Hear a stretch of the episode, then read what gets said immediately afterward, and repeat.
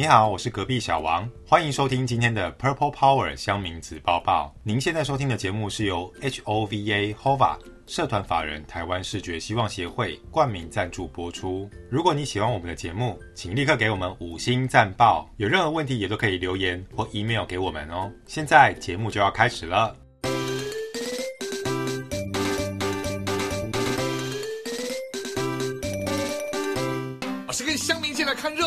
只是往前站你一点，我退后就是了。loser，神七七，ORZ，三杯啦，刷眼猫咪，八加九，九四黄，查水表，这我一定急。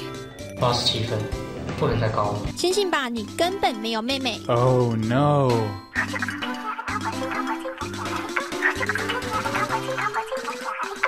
PTT 子报子报子报报报报报。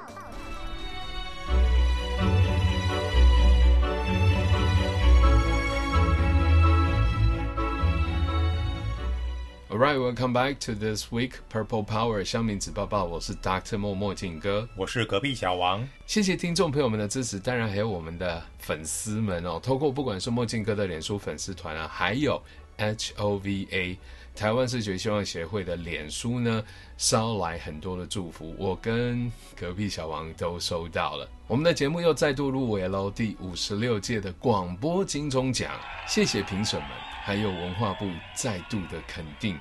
不过这次更厉害的是，我们有两个节目入围奖项，其中一个奖项呢是由我跟隔壁小王一起入围的，就是先声夺人 Voice Over。我们这次入围的是音效奖哦，开不开心？我没有想到我们的音效会获得评审的肯定，所以此时此刻我们背景应该有呼风唤雨的声音，然后敲锣打鼓的声音哦。一个好听的节目，不管是广播啦，或者是 Podcast，音效也好，声音的元素真的是很重要。那除了我们两个人在说话的声音。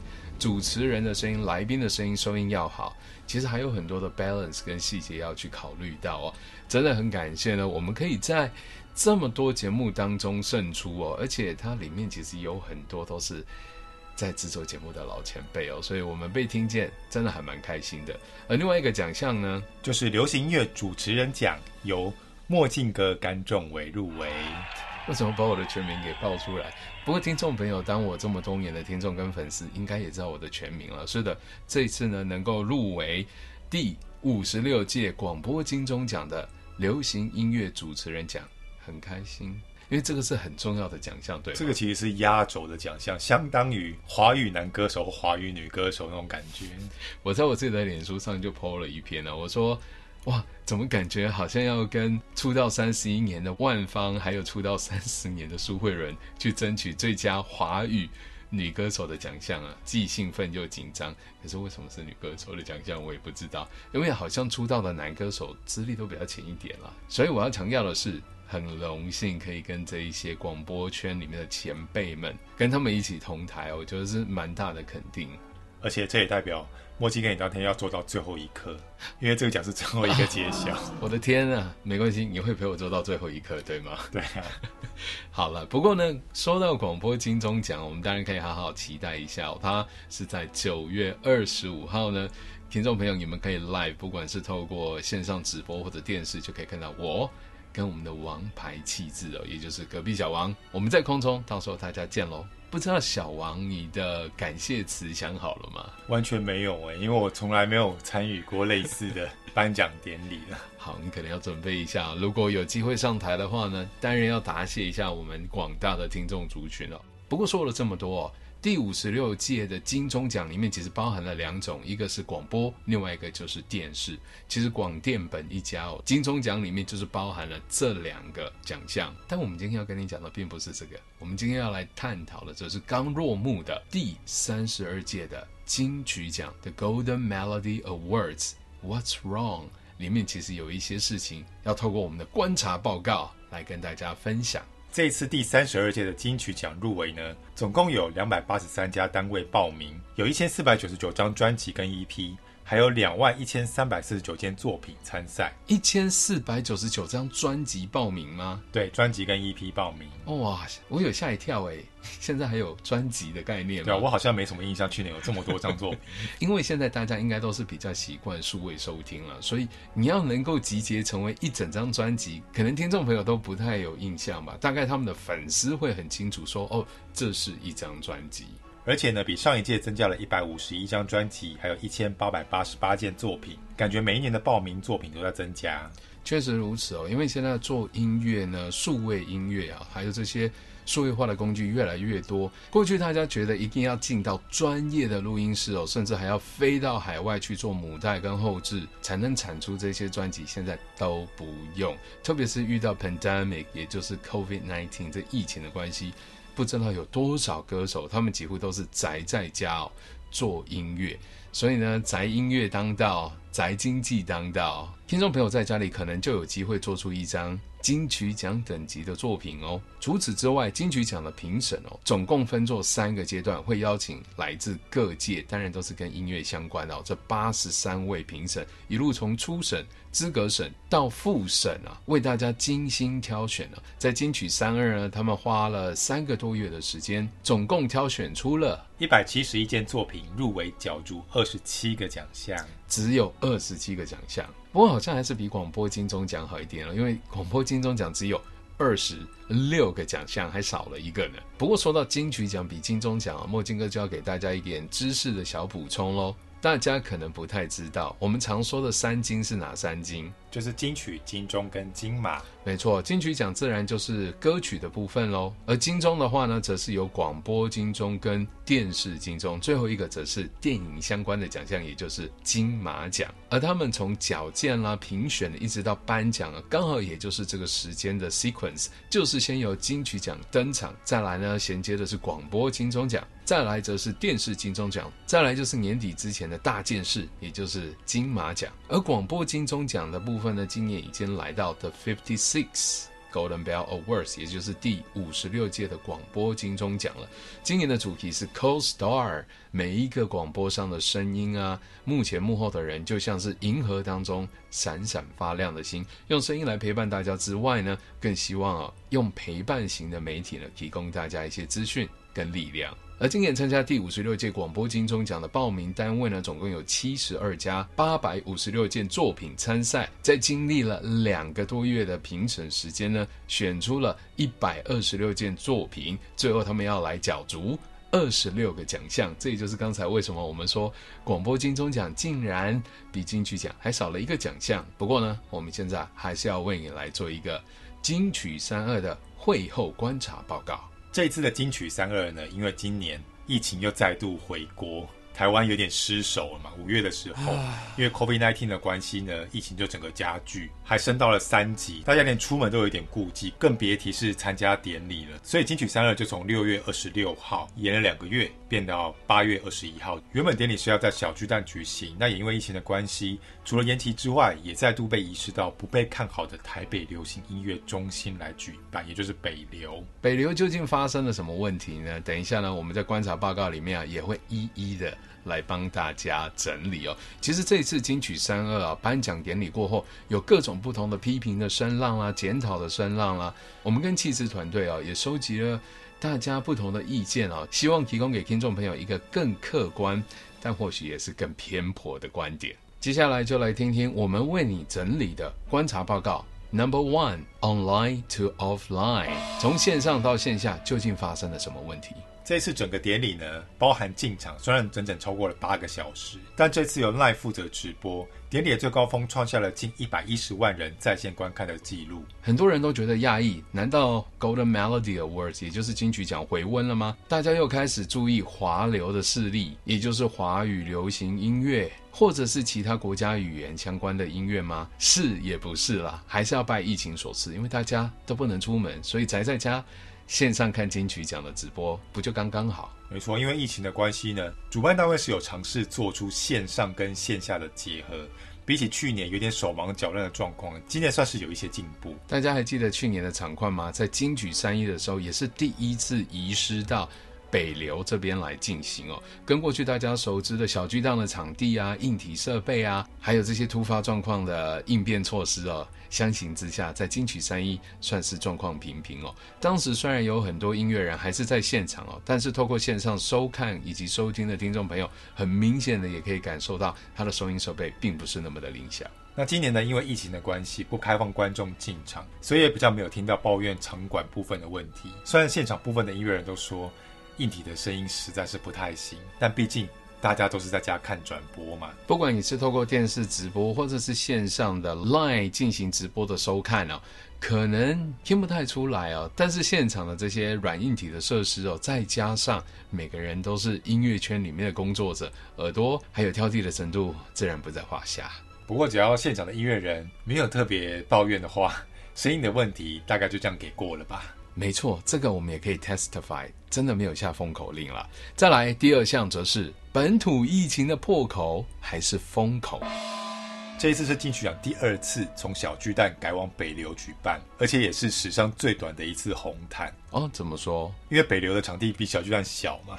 那也因为防疫的关系，这一次也缩减了不少跟典礼比较不相干的人士，所以这次的红毯就是越短越好，希望让明星尽快走完红毯，进入典礼会场。说是这么说啊，可是我们很明显的可以从直播也好啦，或者是现场旁门左道观礼发现呢，似乎还是有了疫情的破口。毕竟是开心的典礼嘛，所以。有一点点肢体接触也是人之常情，像现场乱谈阿翔跟黄轩啊，在走红毯的时候就有不少的肢体接触。很多人都说乱弹阿翔可能在进场之前就喝开了。还有像是桑布一后面带了一大票的原住民小弟，感觉就像一个黑帮老大一样。这媒体也太坏了，怎么这样说呢？这个叫团结就是力量。总之呢，众家明星的肢体接触，其实因为是开心的典礼嘛，有点在所难免啦。但是隔壁小王刚才确实也说到一个重点哦，因为呢，北流的场地跟台北小巨蛋确实不同哦，光是从路边要拉进场，那个红毯的距离确实就是比较短，所以这也难为大家都挤成了一团。虽然抱怨可能成为疫情的破口，但其实主办单位还是用尽了心思。这次主办单位呢，不开放索票，只有业界人士可以参加，而且台视更是要求所有入场的工作人员、表演人员、入围者还有媒体记者，全部都要缴交健康声明书。入场的三天前也要提供快筛阴性 PCR 的检测报告。难道就是所谓的要直接挖鼻孔，然后几乎插入到脑门？对，没错，这、就是 PCR 的检测啦。如果已经接种过疫苗，而且超过十四天的话，你也可以直接提供接种证明。来作为入场的门票，不可以去寄别人的小黄卡哦。而且呢，入场也实施十连制采梅花座，不管进出场都要测量额温，还有酒精消毒，同时也发放中卫跟金曲的联名口罩。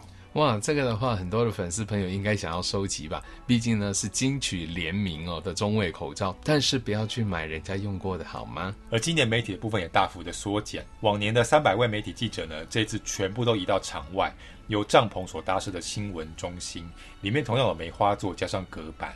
乍看之下，从媒体的侧拍照，你还以为他们在办园游会呢。不过这也是逼不得已哦，因为疫情的关系，还是希望可以让每一位参与这个金曲颁奖典礼盛事的这一些媒体朋友们都能够平安。另外呢，也有部分的记者呢，直接在家里用网络连线的方式来进行报道。但是会后呢，因为每位得奖人他们都会到后台接受采访哦。没想到轮到我们的金曲奖评审主席钟成虎先生呢，来到后台，媒体朋友。竟然没人提问哦，Gigi 在主持的时候，同样是我们有台的 DJ 哦，Q 了很久呢，才有一个媒体朋友在线上提问，是有这么不热烈吗？至于先前呢参加过金曲三一，对于场地啊硬体设备有相当抱怨的记者朋友们，这次其实都被请到户外去了。再者呢，还有很多的记者干脆是选择宅在家，反正防疫的缘故嘛，在家里线上访问也差不多了。典礼现场的广告时段呢，其实也有大力宣导说。不要拥抱，避免接触。上台时直接拿取奖杯，而且奖杯不要传递。但还是挡不住部分得奖人喜悦跟热情。但是现场好像根本不是这么回事呢。现场还传出似乎有某艺人疑似得奖太开心，喝开了，到处灌别人酒啊，甚至还直接拿起酒瓶就往嘴里灌，这样子防疫破口的行为。不过听众朋友跟观众当然是看不到这一些。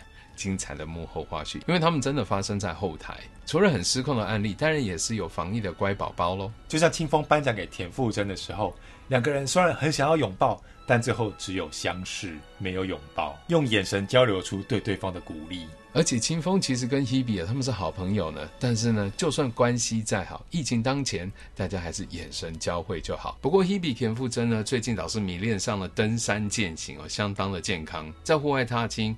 可能还是要戴上口罩哦。而深爱登山健行的田馥甄 Hebe 呢，在他的得奖感言里面啊，也把他勇夺金曲奖的历程呢，跟登山扯上了关系。Anyway，我们现在呢，不用登山，也不用眼神交汇，因为声音的节目你也看不到我们，我们就用耳朵来交汇一下吧。先来听到我们的公益赞助商 HOVA 社团法人台湾视觉希望协会广告之后，我们马上回来。以下是美国疫情的最新讯息。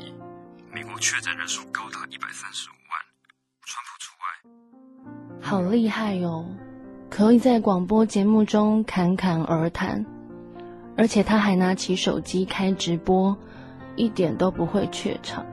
你也可以的，一回生二回熟，只要多加练习，每个人都有机会做得到的。嗯，是这样吗？可是，一般训练都是提供给社会大众，并没有听说有提供给视觉障碍者的训练方式啊。前几天我在脸书有看到社团法人台湾视觉希望协会的相关培训课程，提供给视障者参加。如果你有兴趣的话，我们上网查询一下好了。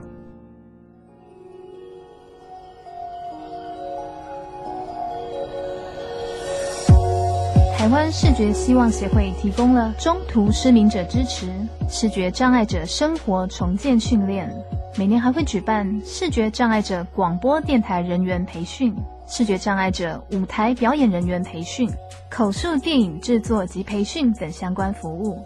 如有兴趣了解，可上网搜寻关键字 “HOVA 台湾视觉希望协会”。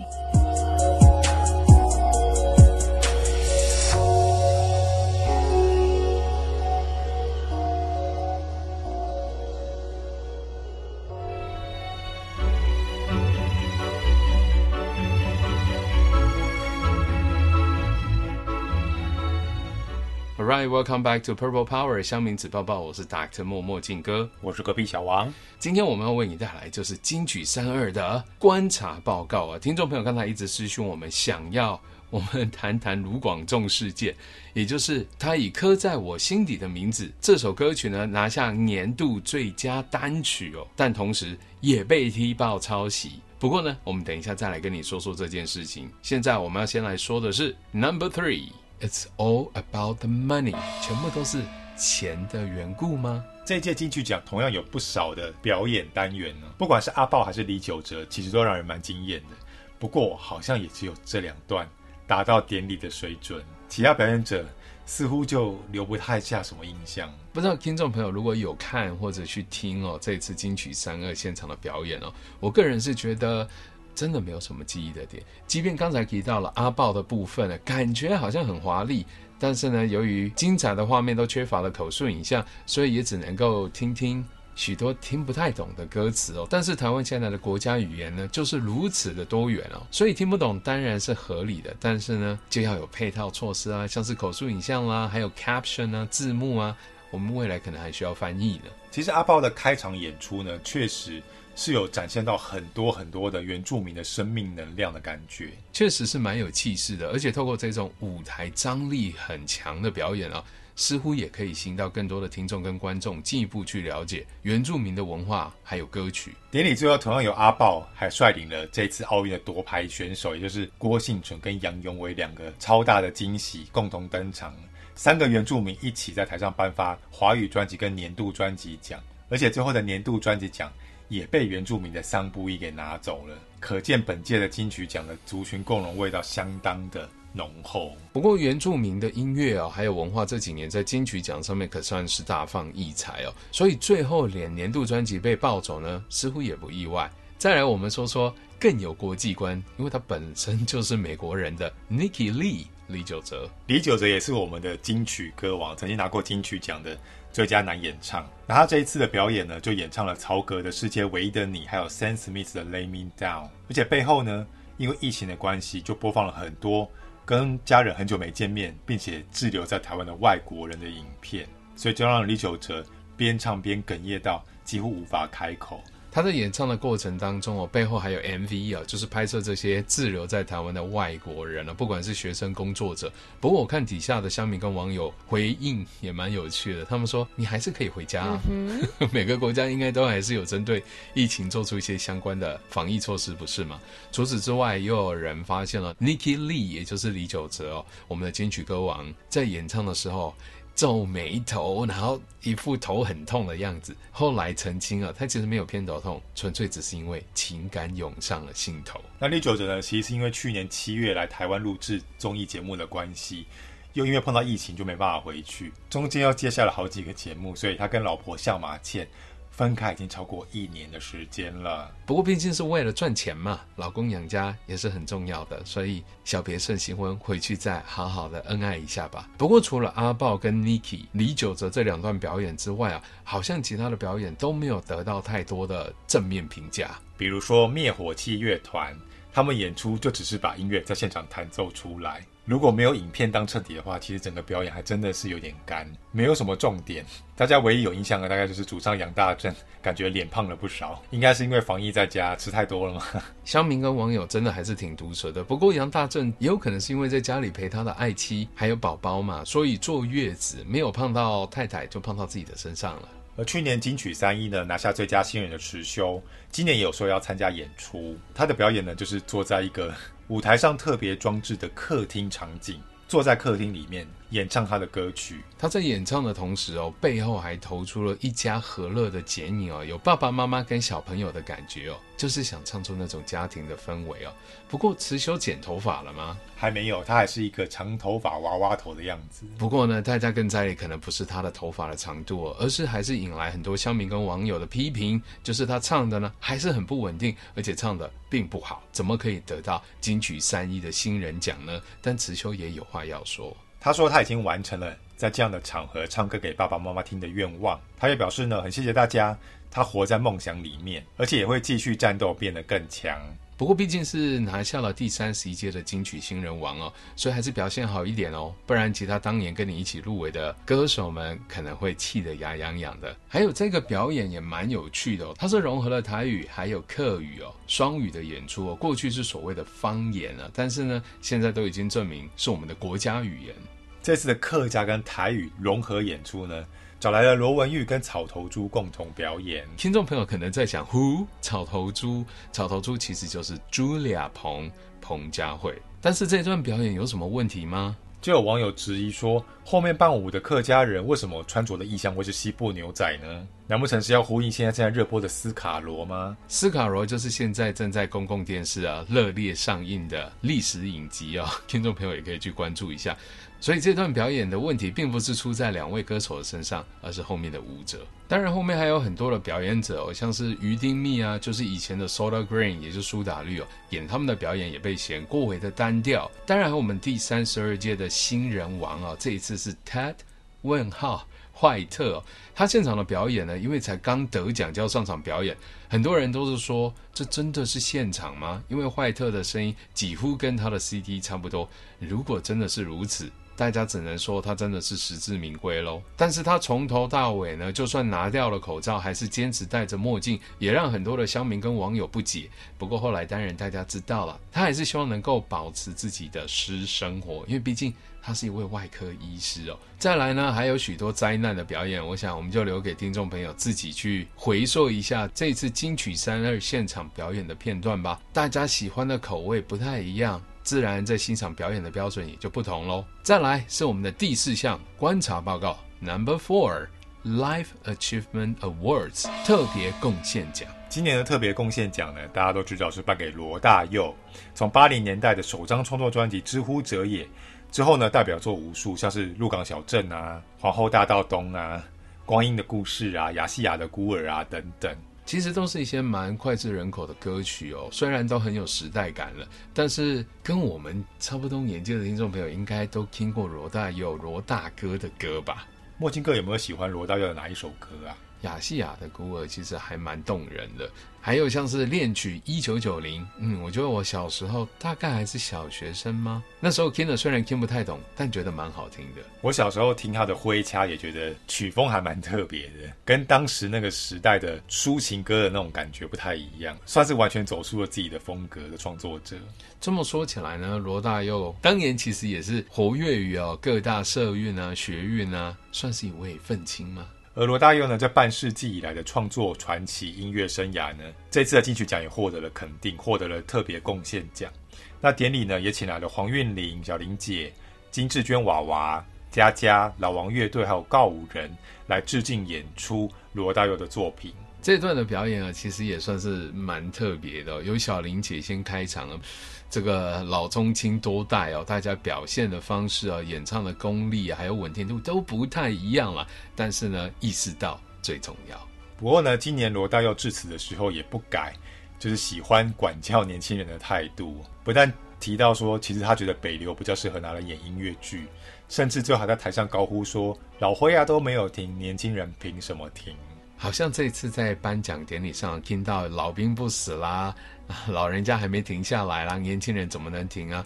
许多乡民跟网友听了之后呢，都出现了满头问号。确实应该没有人喜欢被说教吧？而且呢，不管是在各个领域，包含音乐，还有艺文文化的传承，是很重要的。是时候要让更多人听到不同的声音、不同的创作，还有多元的音符。不过也由于他大咧咧的、不做作的个性啊，被了许多的乡民网友找出来，他先前上节目一些颇有争议的言论。像罗大佑之前上陈文茜的节目时，就曾经起身高呼说：“年轻人要有 guts，要经得起挑战，要有竞争力，而不是只会抱怨。年轻人抱怨什么呢？你不喜欢你就出去，过几年你再回来，就会有新的总统出现，也会有新的台湾。”他也反问说：“我们的年轻人是不是在制造一种紧张的气氛呢？是不是脚步太快了，民主太多了，软体太多了，社会内容也太多了呢？”也批评到说，太阳花时代真的不上道，台湾就是民主太多，才会有这么多的愤怒。Well，真的很敢讲诶，只能说他的批判跟见解，不也是民主文化、自由言论的一部分吗？而罗大佑呢，也曾经在天津开唱的时候，自称来自中国台北。他也曾经力挺过当时的红衫军，支持施明德选总统。哦哦，不过罗大佑在华语乐坛确实有一定的历史地位。只是反走过必留下痕迹。既然他想要对年轻人喊话的话，这段历史大家可能也可以去查一查。没错，在我们的节目里面呢，就是把这一些凡走过必留下的痕迹呢，在我们的观察报告当中跟大家分享喽。再来，当然要跟你谈谈的就是 Number Five Hip Hop Rocker，谁才是嘻哈饶舌界的摇滚天王？摊开这次的华语专辑跟华语男歌手这两个大奖啊，确实今年可以算是嘻哈的天下。确实，诶，光是这届金曲三二哦，入围华语男歌手的奖项里面，我们来看哦，除了瘦子跟蛋宝这两位是嘻哈挂的。J J 林俊杰还有陪你鸟鸟天的韦礼安，他们两个算是流行挂的。那鱼丁糸的主唱呢，清风，他则算是乐团挂出身。再加上来自中国的李泉，比较自树一格。其实里面就有两位是 hip hop 嘻哈挂，嗯，比重看起来真的是高出了许多。而且这一次拿下最佳华语专辑跟华语男歌手的，全部都是蛋堡杜振熙。这也是继二零一九年 Leo 王之后，再度将男歌手颁给了饶舌歌手。不过六王那一届他应该没有拿到最佳国语专辑嘛？对，他那届只有拿到男歌手奖，不过他是首次入围就拿到了歌王。而最佳专辑的部分呢，则是继热狗之后再度以嘻哈曲风为主的专辑拿下了最佳华语专辑。这张专辑叫做家常音乐哦，其实蛋堡啊、杜振熙真的就充分展现在疫情当下，整张专辑都是宅在家做出来的宅音乐、宅专辑，但是一样可以受到金曲评审们的好评。不过这么说起来，有一段刚才我们提到了表演了，也就是灭火器那一段，听起来就格外的讽刺哎。当时灭火器在演唱的时候，中间穿插了不少以往得过金曲奖的乐团的一些影片，当时也有不少的精神喊话在里面，比如说好像就有 Rocker 喊到说乐团的时代来临了，或是摇滚不死等等的精神标语。哦，就是之前他们在表演背后出现很多五月天的片段，Mayday。对啊，我这时候就在想说，讲到摇滚乐团，五月天的镜头也太多了吧？难道没有其他的乐团吗？但是时间拉到了今年的金曲三二，今年的乐团就只剩下落日飞车或者 Deca Joins 这样子萎靡抒情风的乐团。不过这么听起来，Rocker 们好像真的都陨落了。这次在很多的奖项，就连乐团里面，其实这种 Hardcore 啊，很硬派作风的这种重摇滚啊、重金属摇滚的团体，几乎是零。对比之下呢，饶舌曲风在这十年之间，已经变成独当一面的曲风，甚至是每个年轻人口中朗朗上口。感觉出道就是要唱饶舌歌曲才会红的那种标志。没错，我们曾经也在很多的活动的时候，还看到有那种高中啊 K-12 的国高中少年，他们都是一身嘻哈装扮，在台上朗朗上口啊，就是开始饶舌。相较起我们那个年代啊，很多大家喜欢玩主乐团啊，然后练团这样的场景，好像已经不在。当时觉得弹吉他才能打到妹啊，弹贝斯就是帅啊。还有打鼓啊，那个铿锵有力的鼓声，现在似乎已经不是年轻人青睐的标准了。嗯，而且因为嘻哈饶舌而尝到甜头的厂商呢，其实也是如雨后春笋一般不断的冒出来。这么说确实如此诶，像是前年的草东没有派对去哪里了？这种厌世型的曲风啊，这种摇滚风格，好像来得快，去得更快。现在的摇滚乐呢，就变成一种摇滚风格或者摇滚元素。只是偶尔穿插在嘻哈的歌曲里面，变成一种陪衬。而且台湾呢，其实也从来没有看过一位或一组的 rocker 是以 rocker 的姿态拿下华语歌王的。真的很怀念薛岳还在的那个时代，那才是真正的 rocker。阿信也可以啦，不过是信乐团的阿信哦，不是五月天的阿信。不过嘛，这些 rocker 都有自己的态度啦，但最有态度的应该是每天都要吃早餐就是 rocker 态度的卢广仲喽。没想到呢，他在拿到金曲三二哦最佳年度单曲的时候呢，竟然同时被宪哥给踢爆，这首歌是抄袭的，而且立刻在乡民网友以及新闻媒体之间造成了话题。我们现在啊，就先来让听众朋友听听看，你觉不觉得宪哥还有网友们说的有道理？这些歌曲是不是真的被抄袭了？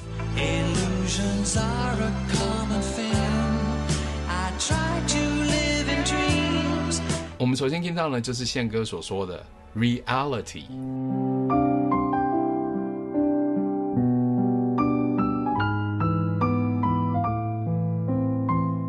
第二首呢，是中国独立音乐人 Jun Bao 在二零一九年的作品《自由之秋》。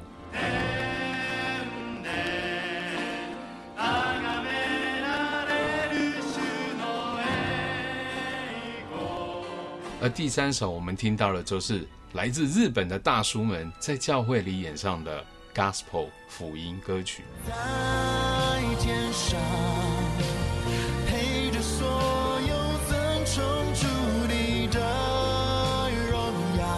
第四首呢，就是刚刚那首日文歌曲的中文版，由周迅光所演唱的《主，你是我们的太阳》。Oh my god！每一首听起来都很有抄袭的味道，每一首都好像哦，而且旋律一下下去的时候，真的就会联想到卢广仲所演唱的《刻在我心底的名字》。听众朋友，你们觉得如何呢？赶快上我们的脸书粉丝团来跟我们说说吧，也可以在 Podcast 底下留言了。不过说是这么说，原创者啊，这些作曲人有三个人，他们也有话要说。该歌曲呢是由新马的共同创作人许元廷、谢家旺跟陈文华共同创作。他们事后呢也通过华纳公司声明说，《刻在我心底的名字》歌曲为他们三位作者所原创，绝非抄袭。而各界呢对于这首歌曲的指教，华纳公司都予以尊重。嗯，我想听众朋友们听完了之后，应该也都若有所思吧。无论如何呢，其实好听的音符跟组合就是那一些哦。你说要能够真的完全避开不踩到地雷，真的蛮不容易的。但是，一首真正原创好听的歌曲呢，它也可以长长久久的被传唱。而且呢，就算是首老歌，到现在哦，大家都还会一直想去 cover 它，一直拿它出来播放。我想这就是所谓真正金曲的精神吧。Anyway，时间不够喽，我们其他的观察报告就交到下周再见。我是 Dr. 莫墨镜哥，我是隔壁小王。记得 same time next week we'll be here。Bye。得奖的是得奖的是得奖的是得奖的是得奖的是得奖的是 PTT 子报子报子报报报道。刻在我心底的名字，忘记了时间这回事，于是谎言说了一次就一辈子。好好的。